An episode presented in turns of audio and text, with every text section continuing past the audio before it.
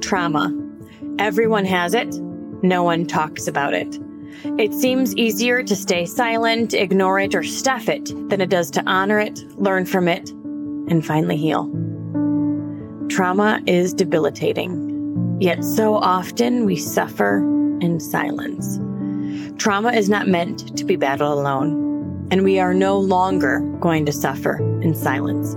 Together, we are creating a safe place to speak, to share our stories, and grow our strength as we heal. Together, we are giving a voice to those who have been silenced, bringing darkness into light, and letting God use our stories. Today, we find ourselves again. We relight our spark and let it light up the world. Stop Sis is a nonprofit organization dedicated to educating on issues of trauma and trafficking, as well as the amazing power of the healing journey. Welcome to Stop Sis.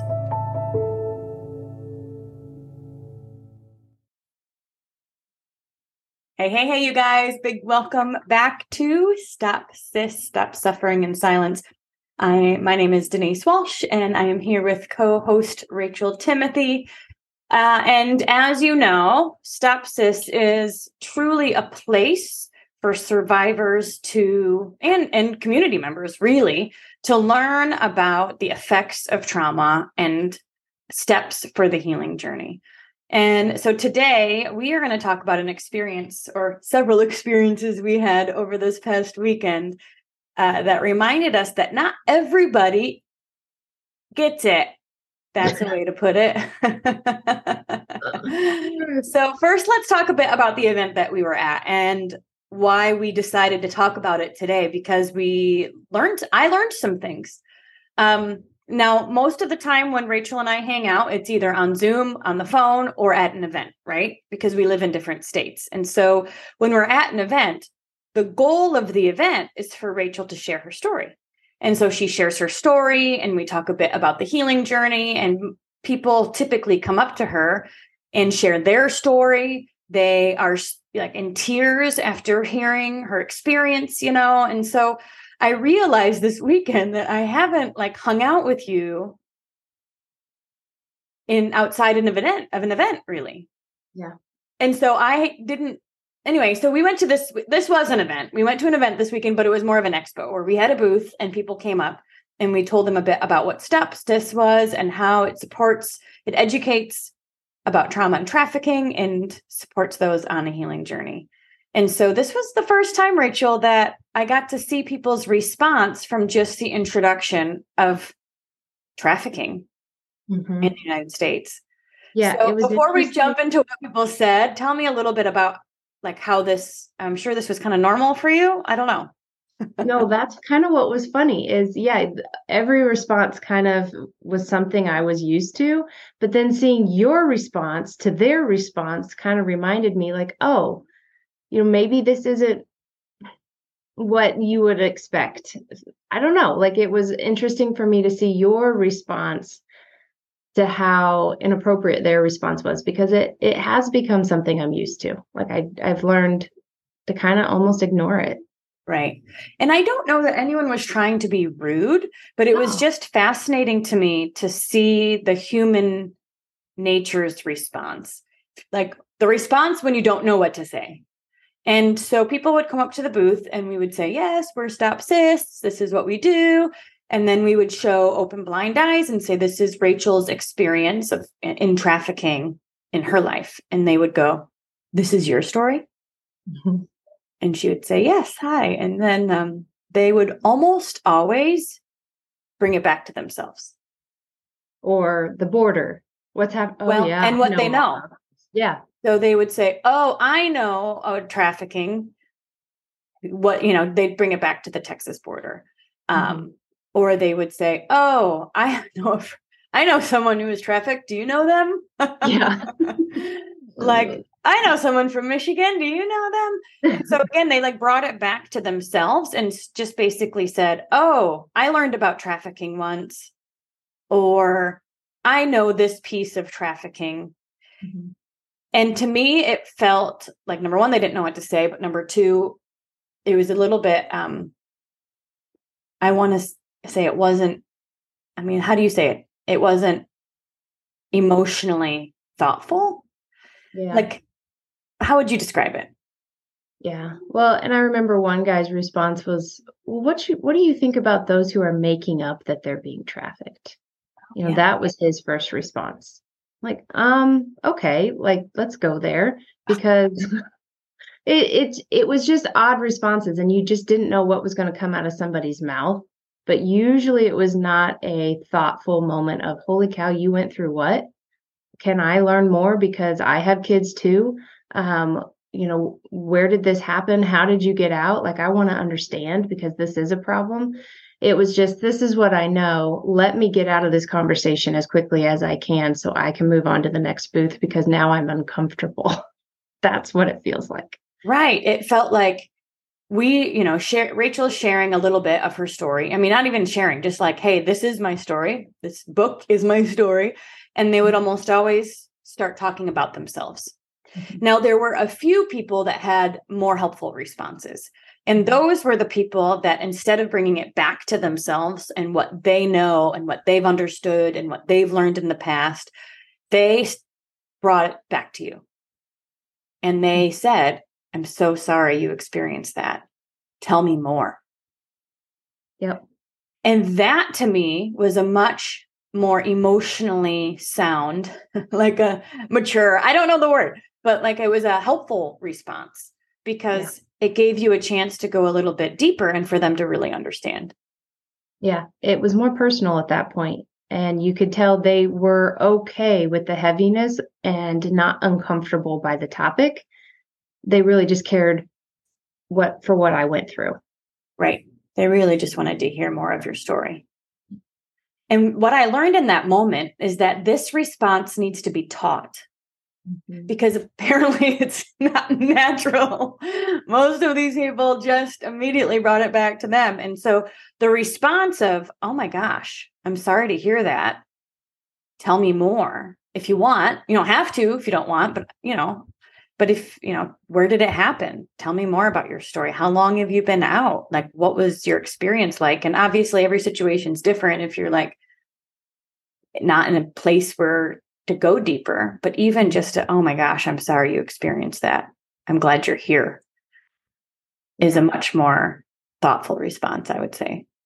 Oh, I agree. And honestly, like the responses that we saw, they could have been much worse. You know, I've experienced much worse. But when I go back to when I first started to say those little words of I'm a survivor or I'm struggling or just little bits of of whatever I was going through, um, it was the looks on people's faces was enough to make me want to crawl in a hole. Like even even just seeing their body language, I would start to try to wonder what are they thinking right now? Are they judging me? Are they thinking it's my fault? Because you start to rehash all the things that have been said to you in the past by your abuser. And even just by the look on their face or by the fact that they're turning around and they're walking away, it makes you kind of reinforce those old statements. Right. Right. Uh, so we pulled up a article that mm-hmm. talks a bit about what not to say to, to survivors, and I think this is really important. So, yeah. what's number one? So, this is from Psychology Today. Number one, and I like it because it doesn't just say, don't say this. It says, instead of saying it's in the past, try you're safe now. Right. So this could maybe work well with somebody who's in an anxiety attack, maybe a panic moment, they can't catch their breath. Um, instead of trying to analyze why they're responding the way they're responding or what is going on with them, just maybe giving them a comforting feeling of, hey, you're okay. Everything's okay right here. You don't need to know what's going through their mind at that point, but you can bring them back to this present moment. Hey, you're safe everything's okay. Well, and I was going to say too, um, oftentimes when somebody starts to experience an anxiety attack or because we thought not everybody goes around telling them telling stories that they're survivors but you might notice yourself if you're a survivor having anxiety or depression or social anxiety or whatever and somebody may kind of speak inappropriately to you. And so wh- whether you're set whether someone's saying yes i've had abuse in my past or they're experiencing an a, a unhealthy coping skill i think the responses would be the same. You're safe you're safe. And so yesterday we had a 90 day u-turn um, meeting and we had a really good conversation and we're going to talk about it next week or in a couple weeks i think. But one of the questions the girl one of the girls was asking themselves when they started having this anxiety is why am i why do i think this way? Why am i feeling this way? Ugh, it's so frustrating annoying and i don't want to feel this way. And so a flip side to that is i'm safe. I'm safe. Mm-hmm. I'm safe and so asking yourself in the midst of the emotion is not super helpful you want to get outside of it and then maybe you can get to the root. But in that crisis moment, I'm safe. And so if you see somebody having increased anxiety, hey, it's okay. You're safe. You're mm-hmm. safe. Yeah. I was having a conversation with Granny recently, and she was saying, you know, there's a lot of people that wouldn't even classify themselves as trauma survivors, but they still have trauma and they don't even necessarily know it. And they'll have those responses of anxiety. And so they maybe won't be able to have the words to tell you why. And then maybe they don't know why. Yeah. But still being compassionate in the moment and helping them come back to the present is so crucial. It's just loving, it's kind. Yeah. I think sometimes we can be like, well, get over it. See you later, which is less helpful. sure. Oh, okay. yeah. That's, yeah.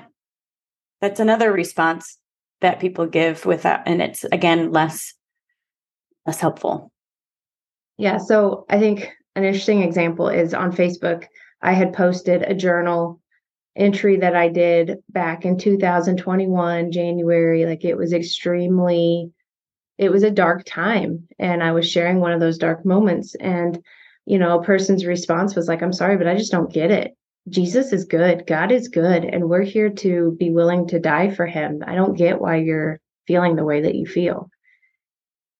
And it's like the responses like that to somebody who is just in the beginning stages of healing or just in the beginning stages of combining their healing journey with God, that makes them start to question okay, is God really going loving me in this moment of my pain? Or is he saying the same things as this man that I just need to get over my pain and folk uh, and be willing to die for God right now? Like he's missing the heart of the person. He's missing the pain. And and God is a God who loves on the oppressed he wants to care for the oppressed and those in pain and when you have an unloving response, an uncompassionate response, that's not Jesus. That's a Pharisee. well, and, and I think what he said is, I don't get it, is exactly right. Like yeah. he doesn't get it. He's not, in my opinion, someone with a high EQ who can really show empathy and eh, to somebody who's in the midst of pain. Most likely my guess would be in other situations he just glosses over them you know and doesn't really actually can't connect to the heart of any person.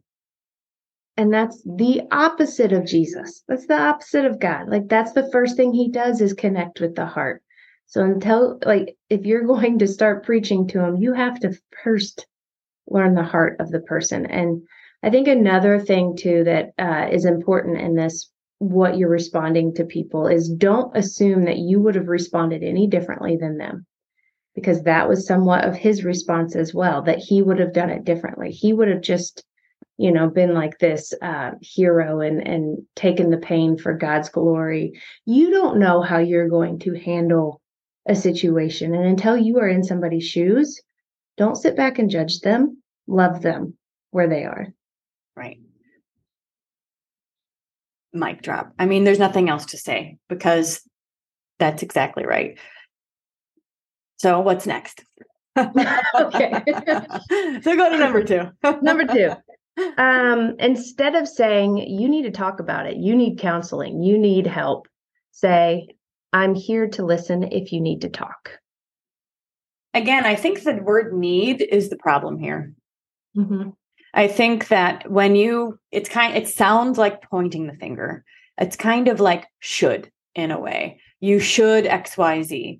Um, it's a way to put people's defenses up because nobody wants to be told what to do, especially if they've tried all the things or you know they're at a rock bottom and they just want to be heard at that point i think that the the need or the should or the pointing the fingers or telling somebody what to do uh, is the problem now i know that when you were at the rock bottom you kind of needed someone to tell you what to do but mm-hmm. guess what it was after they got to know your heart Exactly. That is when, you know, I know Granny was like, we're going to counseling.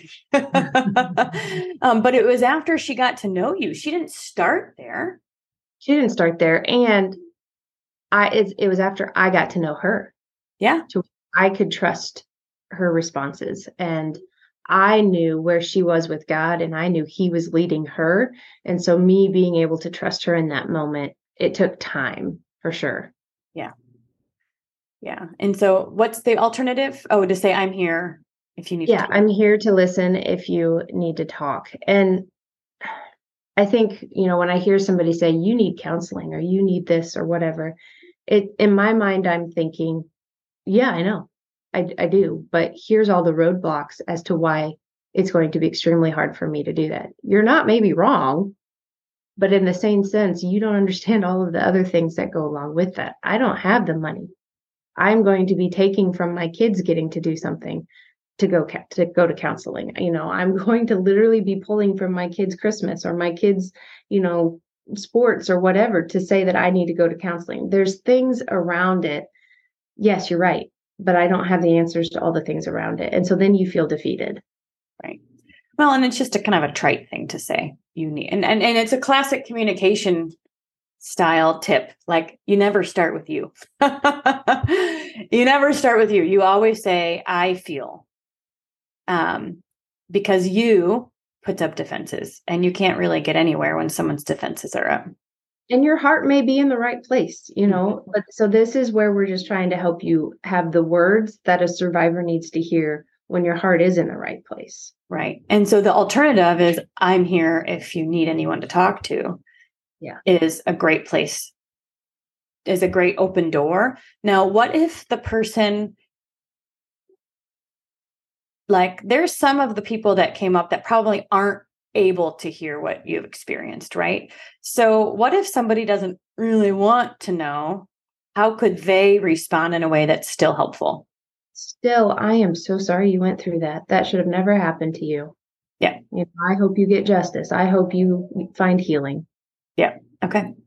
But again, it brings it. So it's funny because when you first brought it up, and you know, uh, people brought when you first when we first shared a bit of your story, and people connected it to them and started talking to them about themselves, it felt dismissive. Mm-hmm. It felt a bit rude. Like a more healthy or helpful response would to say would be to say, "I'm sorry that happened to you. Tell me more," um, and allow you a chance to kind of dig deeper. But in this situation, um, well, in fact, we're saying that that's still a healthy response. I'm sorry you went through that. And if you don't really want to hear more, then just don't say the other part. Yeah, that's true. Because I was yeah. just thinking, wait a minute, I don't want people to be selfish and start talking about themselves, but I also know that the you statements are the ones that cause defensiveness. Yeah, I agree. I'm, I think another thing that makes sexual abuse or uh, sharing of a sexual assault or whatever makes people a bit more uncomfortable and i wholeheartedly believe this was part of our situation in this event is that the person that's wanting that's uncomfortable in the moment is uncomfortable most likely because they have been maybe online. They have maybe watched things they shouldn't have been watching. Like i think there is a history of themselves of doing maybe something they shouldn't have done and yeah. so i think that makes it, it's different than like if i was an amputee and you know you would say oh i'm so sorry. That is awful. I can't imagine. But when you bring it to something that maybe hits a bit closer to home yeah. something that maybe they have watched online yeah. it changes the interaction. Yeah. Uh, yeah you're right. I think when we introduced part of your story, they were like Mm-hmm. wanted to run away Their breath. Yeah. because because they probably potentially who knows, but they could have experienced some of that. Them like been a perpetrator or a porn watcher or all of these things where they went, oh, Yeah. I think it hits their conscious a little bit. Not saying any everybody by any means. But you can see the ones where like their eyes start to dart around a little bit and they're holding their breath and you just you can almost see a little guilty conscience come out. And what's interesting, I'm not sitting there judging them, but I can see it written all over their face. I know why they're squirming and why they want to get out of here. And the the statistically the the number of people who watch porn nowadays is just astronomical. And it's it's not your it's not what porn even used to be. It's getting worse and worse and worse and minds are making it normalized and it's sad. And so when somebody shows that I was hurt in that moment of what you were watching, I mean, yeah, they're going to, a good person will squirm, you know.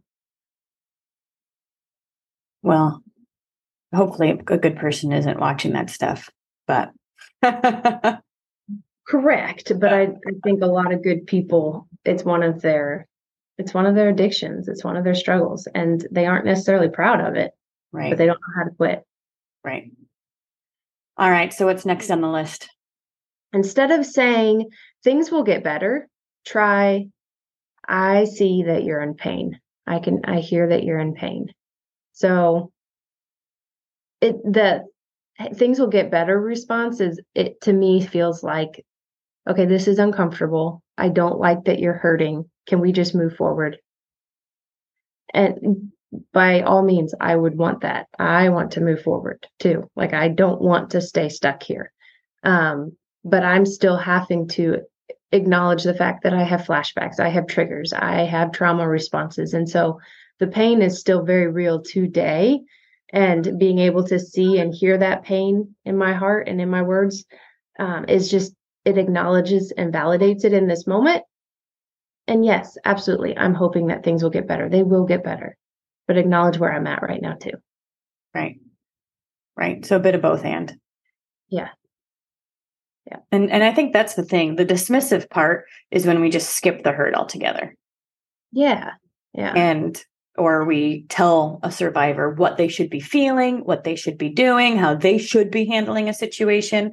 Again, we're missing the heart. And in order to invoke change or to support someone on their change journey, the heart is first.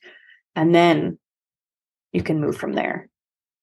Yeah, I agree. I think it's interesting whenever um, you watch a survivor, like watch how they respond to another survivor. They're pretty good about, um, you know, having empathy, having compassion, like wanting the person to feel safe in the moment. And so I think taking cues from other survivors will help show you how they need you to respond. Absolutely. And even just if you hear somebody or see somebody on Facebook or social media starting to share their journey, one thing to remember is that that's a big deal to them. Oh, it's huge. It's a huge deal. And so even if you don't get it, sir, or whatever, one thing you could comment is thank you for being vulnerable. Thank you for being courageous. Thank you for sharing your story. Because survivors don't need to tell their story for the rest of their life in this like like um like they'll they'll be able to tell other pieces of their their life too. You know what I mean? Like they don't they have other things to talk about, but the fact that they're sharing their story is really important. Yeah. I think sense? some it makes a ton of sense. I think sometimes survivors or, or responses to survivors online that I have seen is, oh man, I'm sorry you feel that that's the way that it happened, but here's how it actually happened.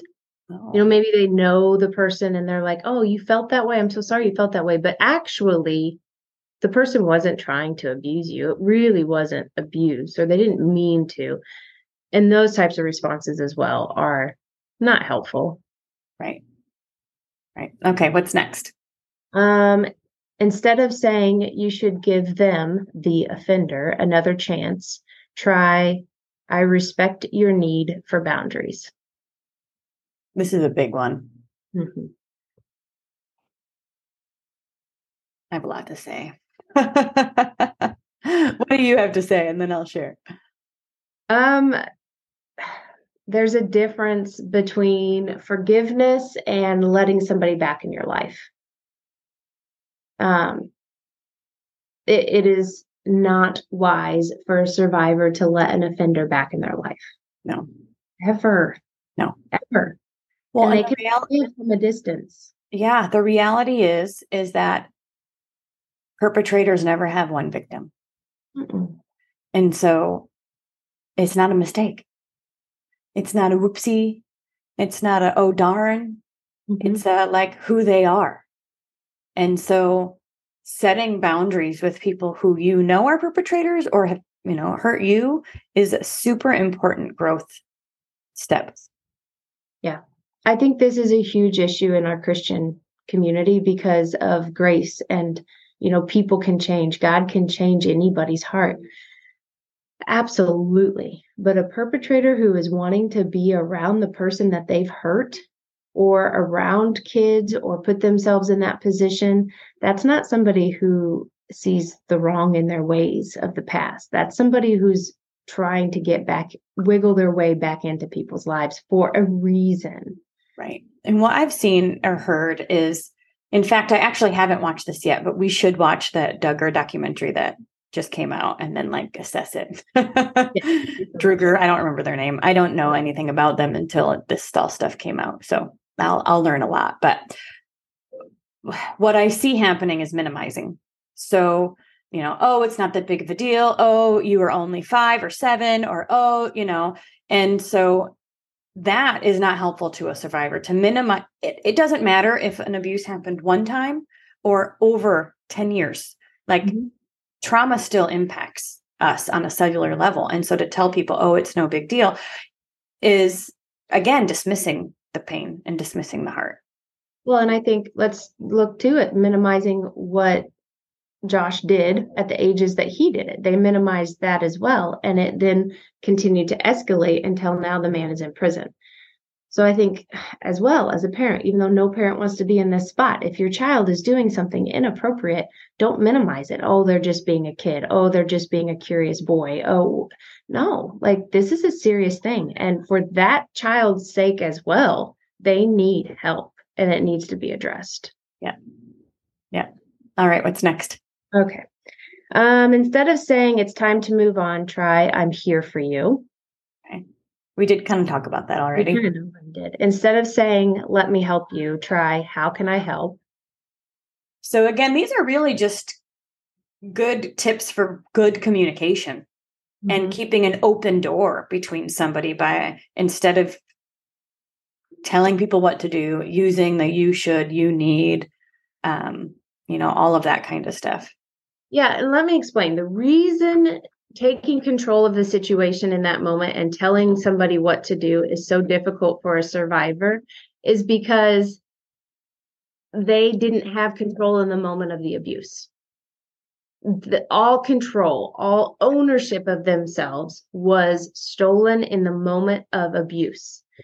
And number one, they don't feel like they even have a voice anymore, that they don't feel like their voice matters. Um, they don't feel like they can make good decisions. I remember back in the day when I thought, I don't even know the right way to heal. Like I, I, I literally felt like I couldn't do anything right. And so when somebody comes in and is like, you need to do this and you need to do that, and it's against what you're feeling in the moment, it once again you're taking control, you're taking ownership of the of the situation, and the survivor needs to learn how to take that back. Right. Right. I remember the first time we started working together, we were working on healthy habits. And I was like, all right, I'll come up with a plan and then we'll talk about the plan and you will implement the plan. And so I was thinking about it throughout the week. And then we had our next meeting. And I said, you know what? Instead of me creating a plan, how about you create the plan that will work best for you and we can create it together? And I remember you just feeling this like, ah, yeah, okay, it's not somebody who's telling me what I should do for my own life. It's somebody who's asking me, what do I want? Which I'm sure you are not asked very often, especially when the abuse was happening, of course. Right. Yeah, no, I remember at the end of our conversations always ended with, okay, so what are you going to work on this week? What are, what are your plans this week? What are you going to, you know, how are you going to grow a little bit deeper this week? And not only was it like, okay, I make, I'm make taking control, but I had to stop and think, what can I do? What is doable this week? Instead of just taking in your words, I'm having to come up with my own choices in that moment. And that was powerful. Right. Right. Yeah. I think that's a part of taking the ownership back. Yeah. Is even just saying, what's one small step that I can practice? Yeah. And, and so, I remember conversations with Granny where she would be like, she would already know the answer. And she could have just flat out told me, you know, here's here's the fix. But instead she prompted my mind to kind of figure it out on my own and it took a whole lot longer. It was exhausting probably for her but in the end i came to the to the correct like the right solution for myself the healthiest solution for myself and it was something i came up with on my own instead of being told well, and that's how you re-train, your brain and retrain your nervous system. If somebody's just giving this you the solution over and over and over again, you're not training your body and yourself to look for solutions. You're actually learning that somebody externally always has the solution for you. And so it seems like in the moment we want to give advice or we want to tell somebody what's the best choice for them or we want to and even if we have a helpful heart, it's not helpful to the person. It's actually better if they figure it out on their own because then they're shifting their nervous system and their mindset every step of the way. Yeah, I agree. And you're also taking place of the Holy Spirit. Because I mean you're there were times when I wanted Granny to give me the answers because that was easier. But through like her provoking me to go to God and listen to him it made it to where I needed to be still and listen to the Holy Spirit and it strengthened that relationship yeah. to where I could trust in what was being told within my heart. Yeah. And ultimately that's where your power resides. Yes. You know, if we can, and that's part of that spark that I always talk about, right? Is really having that heart connection where you can hear the Holy Spirit whisper to you, and you begin to really trust yourself again because you know that you're in alignment. Yeah. And it takes time. It doesn't come overnight, but yeah, absolutely. Um, number seven is instead of saying you need to let go of your anger, try, of course, you're angry. uh, yes, let them be angry. Yeah. Their innocence was stolen. A huge chunk of their life was stolen honestly, anger makes sense. Yeah, it's a terrible feeling and you don't want to live in it forever, but there is a time to be angry. Sound yeah. like Ecclesiastes. Again, it's part of like connecting with the heart space. I get you. I get it. It makes sense. It's not right. It's not fair. And eventually you can say, now what? But right now we're, st- we're connecting. Yeah. I mean, hearing that God was angry over my situation was so comforting. And it's true. Like God gets angry when oppressors hurt little children. And this could be in domestic violence situations. This yeah. could be in, um, you know, we've heard a lot about like cult situations where there is this brainwashing and the authority figure is negatively hurting the people below them. It's just, at the end of the day, zero people should have their powers taken from them, you know, their ownership of themselves taken from them. And I think understanding that side of it too, the brainwashing side of it, because that was one comment I heard over the weekend was one of the guys was like, they're an adult. Like they can make their own decisions. I mean, do you really believe this stuff that somebody can like impact how somebody feels or or chooses or whatever? Uh, yes, Absolutely, they can. Just because you're an adult doesn't mean you can't be brainwashed. Yeah. I mean, that's what grooming is for. Yes. And it's, it's, it's happening all the time because even as adults, right? We want to be loved, we want to be seen, we want to be heard.